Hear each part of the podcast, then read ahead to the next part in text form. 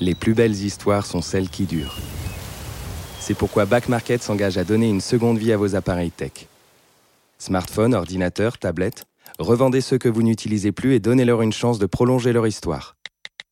Estimez leur valeur sur l'application mobile et obtenez instantanément la meilleure offre de reprise. Back Market est fier de soutenir cet épisode des baladeurs.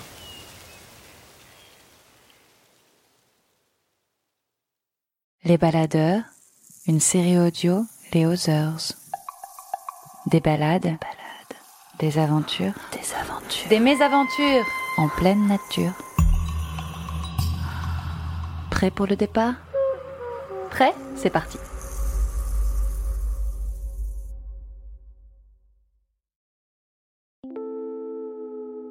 Sur le logogramme de l'association Sea Shepherd pour la défense des océans, on retrouve les codes de la piraterie. Une tête de mort blanche sur un drapeau noir, un bâton de berger et un trident ont remplacé les épées. Pirate, c'est aussi comme ça que Lamia Esmel Lali appelle Paul Watson dans le livre d'entretien qu'elle mène avec le fondateur de l'association qu'elle rejoint en 2005. Celui qui est né au Canada dans un petit village de pêcheurs s'engage très tôt auprès des gardes-côtes canadiens sur les navires météo. En 1975, lors d'une campagne contre les baleiniers soviétiques, il est frappé par le regard d'un cachalot harponné juste avant de mourir. Dès lors, il décide de consacrer sa vie à la lutte pour la défense des animaux marins. Lamia Esmel Lali, aujourd'hui présidente de l'association Sea Shepherd en France, vivra une expérience presque similaire en Antarctique dès 2005. Les militants pirates face à l'immense bateau-usine japonais traquent et font perdre du temps pour pressuriser la pêche jusqu'à retrouver le géant tueur. Notre mission consiste à naviguer en eau trouble pour défendre ceux qui sont sans défense contre ceux qui sont sans scrupules. J'ai rencontré Paul à Paris en 2005. Si Shepherd n'existait pas en France, euh, Paul était pas très connu à l'époque, en France en tout cas. J'avais repris mes études en, en, sciences parce que je voulais justement travailler dans l'environnement.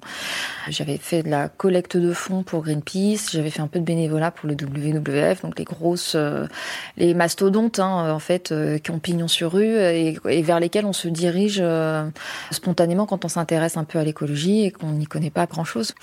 Donc euh, quand j'ai rencontré Paul, son discours m'a touché profondément. Je me suis complètement reconnue en fait dans ses mots, dans sa vision du monde, dans son éthique.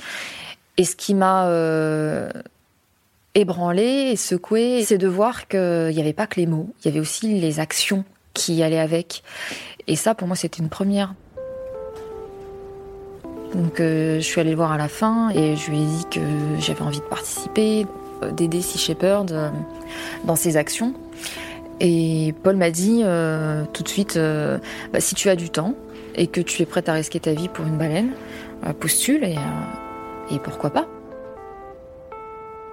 Moi, j'avais jamais vu de baleine de ma vie hein, à ce moment-là, mais j'étais persuadée, enfin profondément, je savais que oui, j'étais prête à prendre des risques et potentiellement à risquer ma vie s'il le fallait pour une baleine.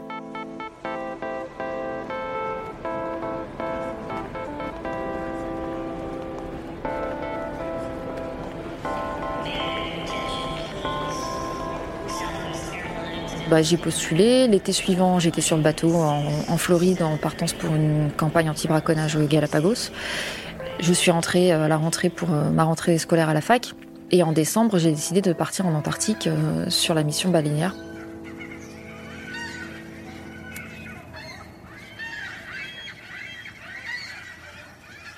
Et donc j'ai séché mes partiels à la fac à ce moment-là.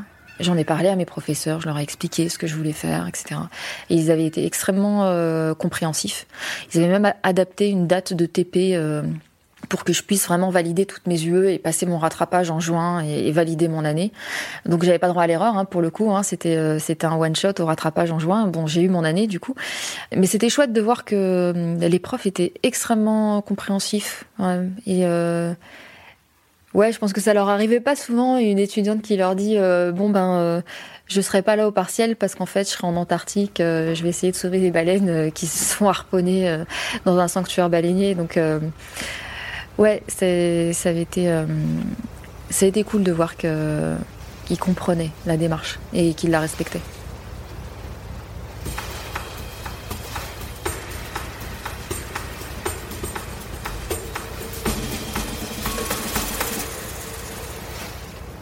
C'était un ancien, euh, un ancien bateau de pêche euh, qui avait 50 ans d'âge, euh, qui s'est voilà, un vieux machin, hein, mais qui avait une aura. En fait, on était tous très très attachés à ce bateau. Il s'appelait le Farley.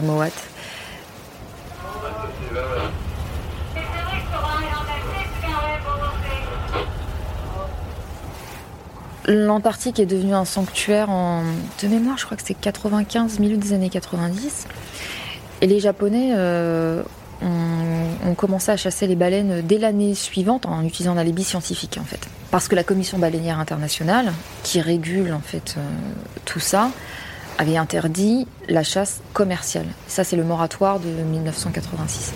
Mais euh, l'objet de leur recherche, c'était de démontrer qu'il y a suffisamment de baleines pour reprendre la chasse commerciale.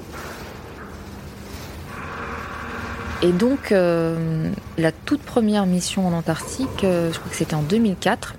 C'était un an avant que moi je rejoigne Sea Shepherd. Et cette première année-là, euh, Sea Shepherd n'avait pas trouvé les baleiniers. C'est extrêmement grand, la, zone de chasse est extrêmement grande, avec un seul bateau, c'était très compliqué.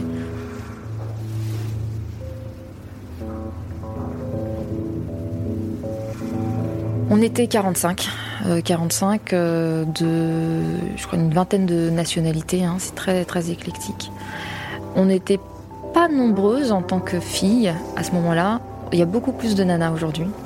Vivre à 45 euh, sur un bateau, je sais plus combien de cabines on était. bon, à part le capitaine, le, premier, le second officier qui ont leur cabine à eux. sinon, on partage des cabines à deux, voire trois. Après, il y a les parties communes. En fait, c'est étrange parce que dans le même temps, on peut passer aussi plusieurs jours sans croiser certaines personnes parce que c'est on fonctionne par euh, par shift, en fait par quart, et donc en fonction des heures de quart, euh, bah, on peut ne jamais croiser euh, telle ou telle personne. Il peut y avoir ce sentiment de de claustrophobie parce qu'on est dans un lieu fermé avec avec beaucoup de monde, et dans le même temps un incroyable sentiment de liberté parce que parce qu'on est au bout du monde et qu'on peut aller où on veut. Et, euh, et qu'en même temps, bah, on va à l'arrière du pont et, euh, et là, on n'a que l'horizon et les icebergs à perte de vue. Et euh, c'est assez magique. Il y a des icebergs qui font la taille de ville, hein, des icebergs qui font la taille de Paris, devant lesquels on passe, qui sont d'un bleu électrique incroyable, avec des manchots, des phoques, euh, des baleines, c'est complètement dingue. Et mine de rien, c'est rare euh, de pouvoir passer comme ça deux mois sans, euh, sans voir aucune construction humaine. Moi, c'était la première fois que ça m'arrivait. Et ça fait du bien.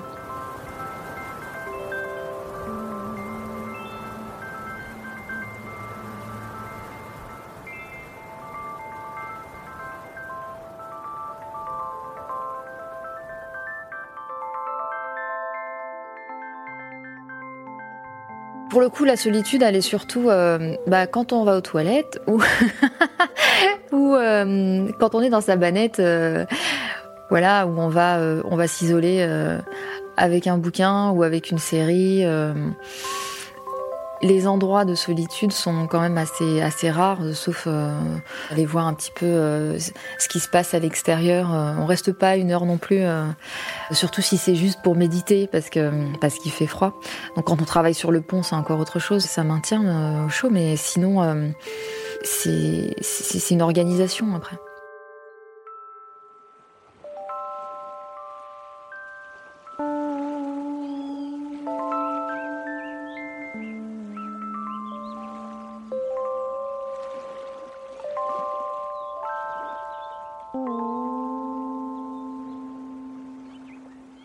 L'objectif, c'était de neutraliser le Nishinmaru, qui est le navire usine, en fait, qui est la pièce maîtresse, parce que, en fait, les, les harponneurs tue les baleines, les ramène au Nishinmaru, qui les monte à bord via une rampe à l'arrière, qui les dépeste et qui les congèle. En fait, l'objectif, c'est de trouver le Nishinmaru pour empêcher cette opération de hissage euh, à bord. À partir du moment où on fait ça, en fait, on paralyse toute l'opération de chasse parce qu'une baleine qui n'est pas dépecée et congelée dans les 36 heures, la viande entre en putréfaction, elle devient propre à la consommation. Donc, euh, donc voilà, c'était l'objectif, ça a toujours été l'objectif de trouver Nishinmaru.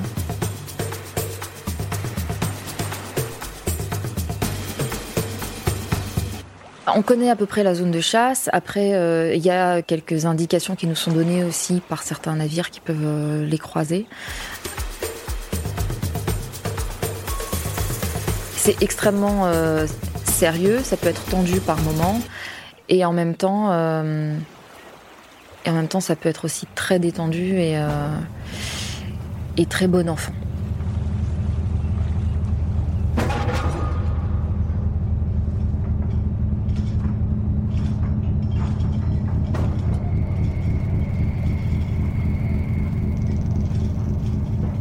Les premières baleines que j'ai vues dans ma vie, je les ai vues dans ce contexte-là. Donc de voir leur souffle loin, euh, c'est euh, déjà voir des baleines en soi, c'est une expérience extrêmement forte.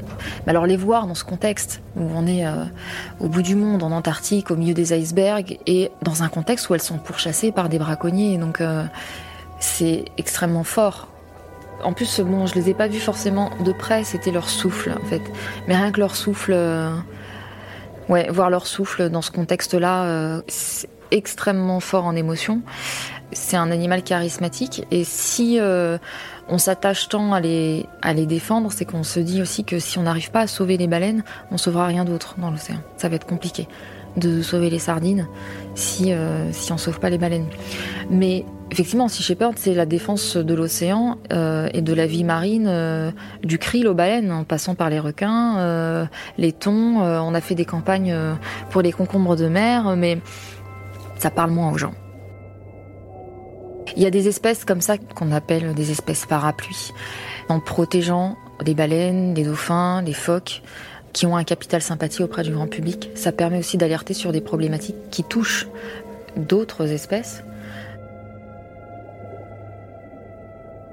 Après, c'est vrai que Sea Shepherd est très identifié aux baleines, mais en fait, euh, au départ, c'est plutôt les phoques. Hein. La première campagne de Sea Shepherd en 1977, c'est pour les phoques, sur la banquise euh, canadienne. Et d'ailleurs, Sea Shepherd, le nom vient des phoques parce qu'en fait, euh, c'était une campagne pour, euh, pour sauver les, bébés phoques, euh, les blanchons, en fait, qui sont donc tout blancs. Et, et Paul trouvait que les blanchons ressemblaient à des petits moutons sur la banquise. Et donc, il dit, nous, on est les, on est les bergers qui protégeons les, les moutons, donc les, les, bergers de la mer. Donc, Sea Shepherd, ça veut dire berger de la mer. Donc, ça vient des bébés phoques, en fait.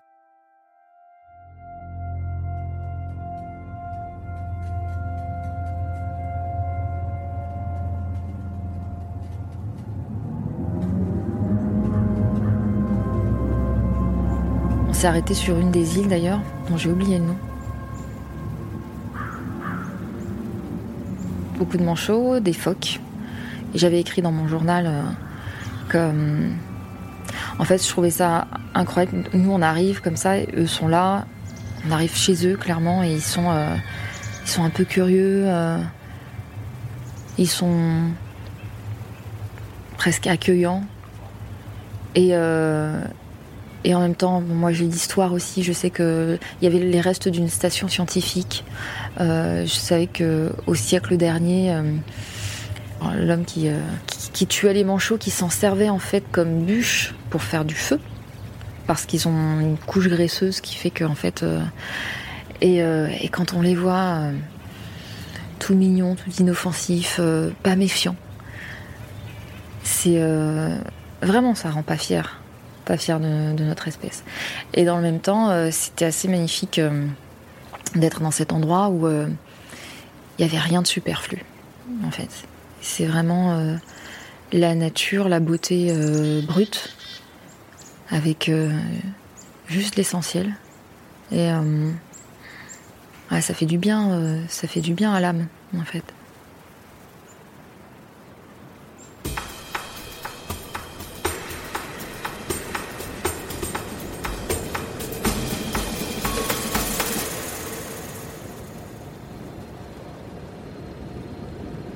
Suit aussi les déplacements de la flotte baleinière. Donc, on est efficace, même quand on n'est pas forcément à l'arrière du Nishimaru, parce qu'ils passent leur temps à nous fuir.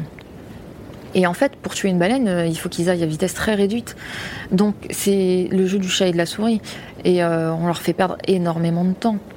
Euh, c'est comme ça qu'on mesure notre efficacité aussi, entre leur quota de baleines et le quota qu'ils atteignent en notre présence. En fait, ils avaient un quota de 1035 baleines. Ils avaient réussi à en tuer 330. Et la meilleure année qu'on ait faite, on avait pu sauver 91% des baleines.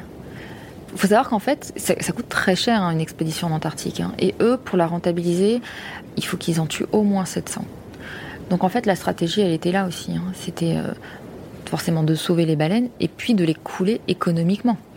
C'est une activité qui est subventionnée en fait.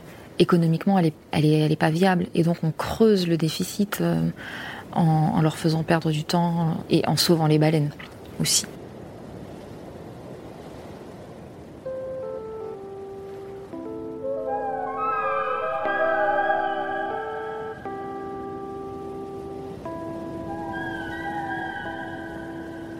Là, on est au bout du bout du monde. Euh, c'est, ça fait partie des mers euh, les plus dangereuses du monde. Euh, on a essuyé plusieurs tempêtes, hein, notamment avec ce, bateau. Alors ma première tempête, c'est vraiment impressionnant parce que on a vraiment le sentiment d'être une coquille de noix et qu'on peut être broyé d'un moment à l'autre par une par une vague, donc une houle. En fait, Partout où on regarde tout autour, c'est des murs d'eau et donc on, se sent extrêmement euh, fragile, extrêmement vulnérable. On sait qu'on est au bout du monde et que pour être secouru, bon, c'est même pas la peine. Et en même temps, je trouve que ça donne, euh, une énorme leçon d'humilité. Et, euh, et, moi, vraiment, ça m'a, fait grandir en fait, de se sentir aussi humble face à l'océan. ça, ça nous resitue un peu dans ce monde.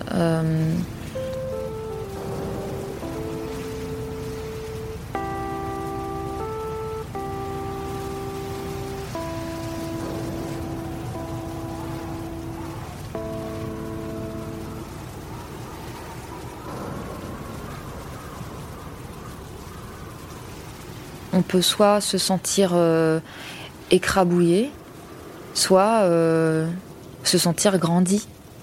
Euh, je pense qu'il faut l'aborder avec humilité, avec respect et, et avec fierté aussi de faire partie de ce monde, avec reconnaissance.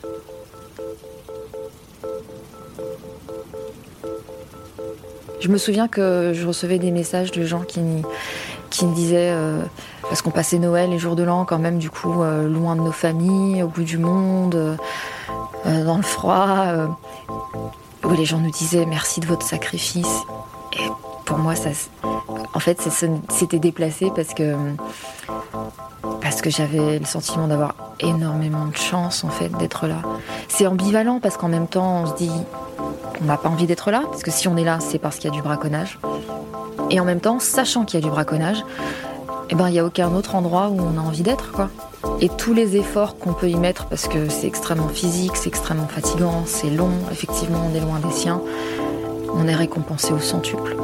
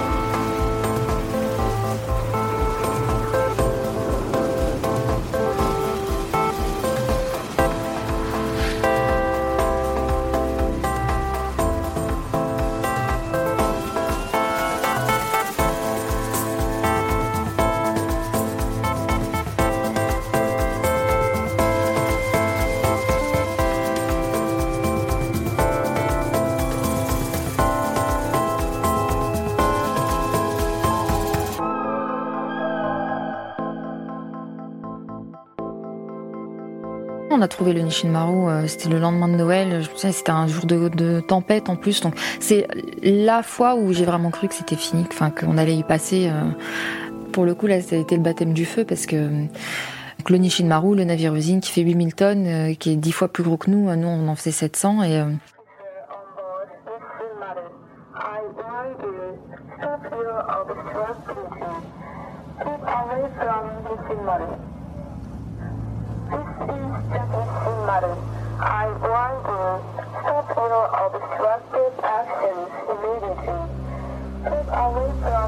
et en fait, ils nous fonçaient dessus.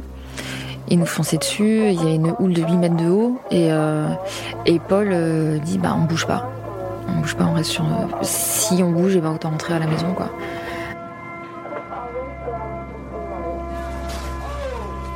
Le Nishinmaru qui fait résonner sa sirène d'alarme en disant dégagez, et nous on bouge pas. Donc on est tous en combi de sauvetage, de survie. Le premier officier, euh, c'était Peter à l'époque euh, à Morsted, qui nous dit euh, bon bah collision dans deux minutes. On sait que si on est percuté par le Nishinmaru, bah, on coule à pic. Et on a à peu près 30 secondes d'espérance de vie dans l'eau. Collision dans deux minutes, bon bah très bien, bon bah c'est voilà, c'est fini quoi.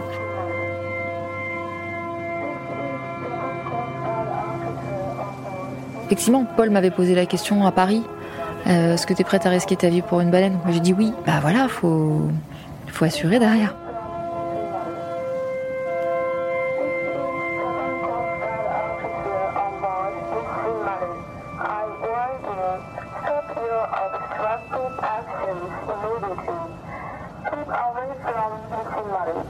Pour moi, ça a été un test aussi parce que parce que même si j'ai eu peur, on a tous eu peur, hein, mais euh, à aucun moment j'ai regretté d'être là.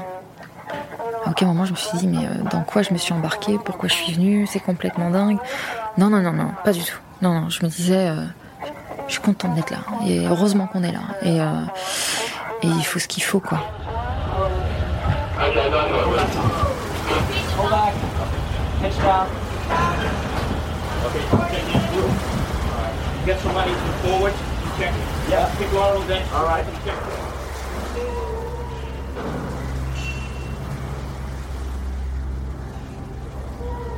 Le capitaine du, du Nishinmaru a, viré de bord au dernier moment. Euh, par contre, il a reçu le message 5 sur 5 euh, que, c'est pas un slogan quand on dit qu'on est prêt à risquer nos vies pour sauver les baleines. Vraiment. Il s'est rendu compte que euh, il aurait dû nous couler pour nous faire dégager. Et là, ils ont, compris aussi la force de notre détermination. Ça a été très important aussi pour la suite. Et en ça, Paul avait raison.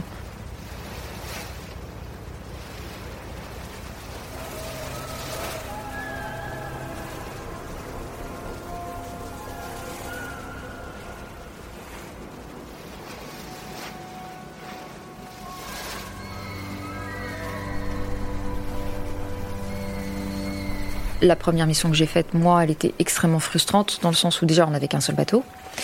Euh, et en plus, on n'avait même pas les fonds pour euh, financer le carburant de toute la saison de chasse, qui dure de décembre à mars. Et donc, euh, au bout de deux mois, on a dû, on a dû rentrer. Je me souviens qu'on avait coupé le chauffage à bord du bateau pour économiser une semaine de carburant. Donc, on dormait tous avec des bouillottes. Et c'était extrêmement frustrant de voir que nous qui avions la volonté de rester, d'intervenir, de s'interposer et de faire toute la saison, on n'a pas pu le faire parce parce qu'on n'avait pas les sous.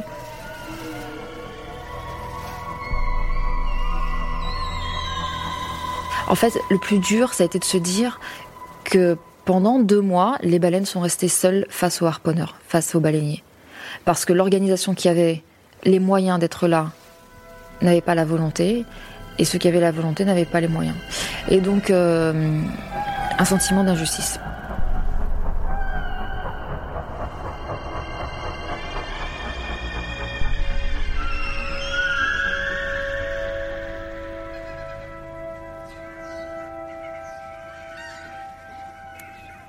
Après, euh, j'avoue que quand on est arrivé en Afrique du Sud, à Cape Town, on était tous contents d'aller au bar euh, pour voir un coup.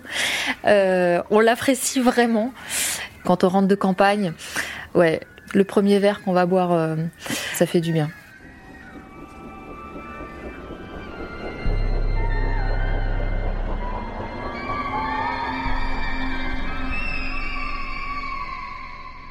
Et toutes les missions qu'on a faites, on a gagné en force.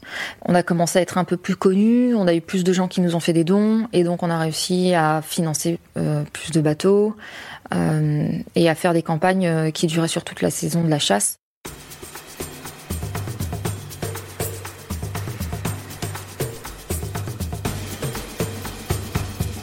J'y suis retournée en 2000, l'hiver 2009-2010.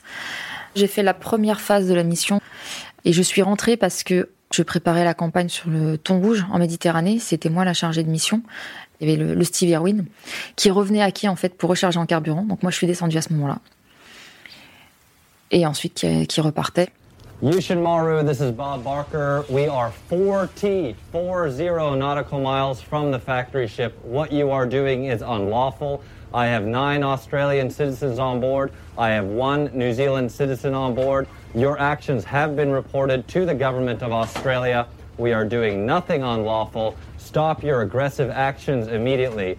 Everything you are doing is being reported to the government of the Netherlands and the government of Australia.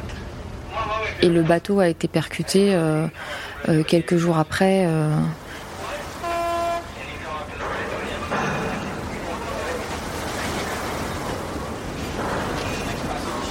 Le bateau était à l'arrêt et euh, le Shonan Maru 2 lui a foncé dessus et l'a coupé en deux.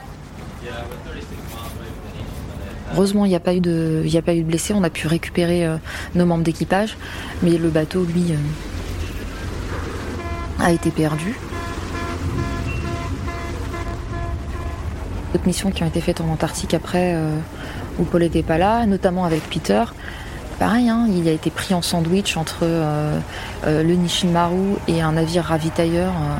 Euh. et le Bob Barker, donc le bateau, notre bateau qui a été pris en sandwich, c'est un gros bateau, hein, il, fait, il fait plus de 60 mètres. Bon, quand on voit les images, on dirait une coquille de noix au milieu des, deux autres. Hein.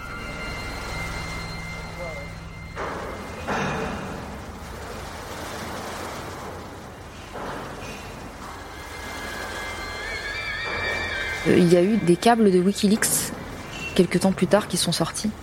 Et c'était des échanges entre le premier ministre japonais et le premier ministre australien, parce que ça s'est passé en zone antarctique australienne. Le premier ministre australien euh, rassurait euh, le premier ministre japonais en lui disant que, que les Japonais sortiraient blanchis de toute enquête sur cette collision. On s'y attendait. Hein, C'est là qu'on voit qu'en fait, on est...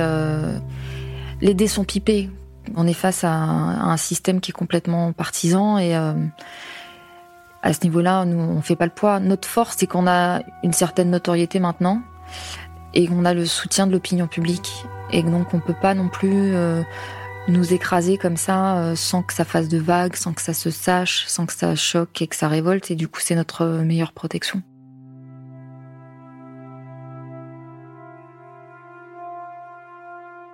Finalement, au bout d'une quinzaine d'années, euh, ils ont été poursuivis devant le tribunal international de la Haye par l'Australie suite à des années de, mobilisation d'opinion publique euh, en Australie.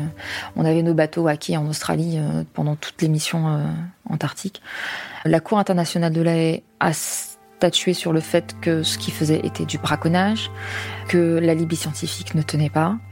Et donc euh, le Japon, pour sauver la face en disant bon, on n'est pas un pays euh, euh, brigand, donc ok, on va se plier à ça, on va refaire un autre programme scientifique. Ils ont divisé par trois le nombre de baleines, donc ils sont descendus à 333, qui est étonnamment le nombre de baleines qu'ils arrivaient à tuer en présence de ces shepherds. Et en fait, euh, c'était surtout une façon de sauver la face parce que pour eux, faire une mission en Antarctique avec 333 baleines, ça coûte trop trop cher. Donc ils l'ont fait euh, une année de plus. Et ensuite, euh, ils ont décidé de claquer la porte de la Commission baleinière internationale et de renoncer à aller chasser en Antarctique. C'était une bataille qui était loin d'être gagnée d'avance, hein, et de longue haleine, de 15 ans, 15 ans de mission. Et c'est euh, face à voilà la, troisième plus grande euh, nation économique euh, mondiale. Et puis surtout, on était seuls. Moi, c'est ce qui m'a vraiment choqué hein, de voir qu'en fait, c'est un sanctuaire baleinier international. Et en fait, on était les seuls à essayer de protéger les baleines. sur place, il y avait personne. Et aucun pays signataire de ce sanctuaire n'a jamais voulu euh, n'a jamais voulu bouger le petit doigt. C'était des condamnations euh, diplomatiques, euh, voilà, un petit communiqué de presse. Ouais, il y avait que Sea Shepherd.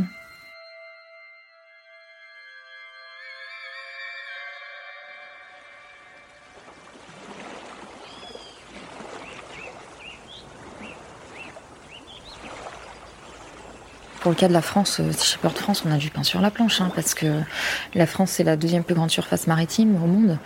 Euh, on est les seuls à être présents sur tous les océans de la planète, et on est euh, catastrophique en matière de protection de l'océan. On a un lobby de la pêche qui est extrêmement fort. On a une opinion publique qui est encore largement déconnectée des, réalités. La consommation de poissons, de poissons, elle a doublé en France sur les 50 dernières années.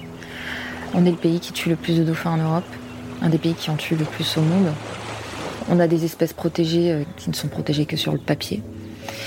Il y a un laxisme euh, des contrôles, euh, des sanctions. c'est catastrophique. Hein. La France a été condamnée à payer plusieurs millions d'euros d'amende il y a quelques années pour le laxisme de ces contrôles. Et en même temps, il y a aussi un vrai engouement. Si chez Porte France est une des antennes les plus fortes au niveau international. On a euh, une vraie base de soutien euh, de sympathisants qui sont loyaux, qui sont vraiment euh, derrière nous. Il y a un très gros challenge et en même temps, il y a des raisons d'y croire.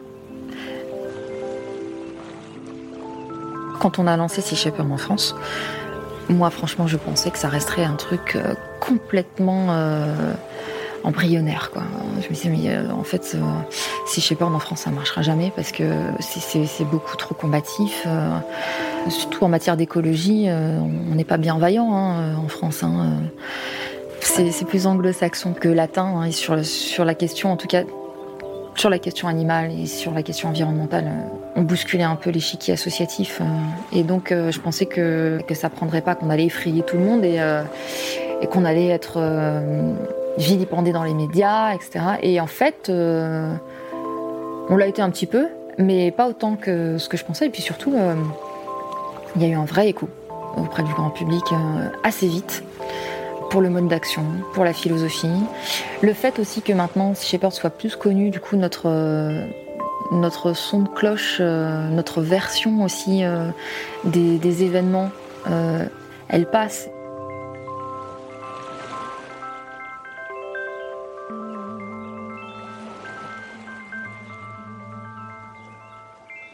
Les enfants adorent Sea Shepherd et ça c'est vraiment euh, c'est chouette. Je pense qu'il y a, l'imagerie du pirate forcément qui, plaît aux enfants, mais il y a aussi, je pense, le côté euh, combatif. Quoi. Voilà, c'est pas euh, pas juste signer des pétitions, même s'il arrive occasionnellement qu'on en fasse. C'est pas la, la, finalité quoi. On sauve littéralement les animaux. Ça, ça parle beaucoup aux enfants. Aujourd'hui, Sea Shepherd œuvre à l'arrêt de la chasse aux dauphins au Japon et l'arrêt de la capture dans les filets des dauphins dans le golfe de Gascogne en France, à la protection effective par les États des réserves marines comme sur les îles Galapagos, à l'arrêt de la chasse aux phoques au Canada, à la protection des requins, à l'arrêt de la chasse à la baleine, à la protection du thon rouge en Méditerranée, à l'arrêt de la chasse des globicéphales noirs aux îles Féroé, à la fin de la captivité des cétacés dans les parcs animaliers, L'association fonctionne sur un système de dons. Si vous êtes concerné par cette histoire, n'hésitez pas à les soutenir.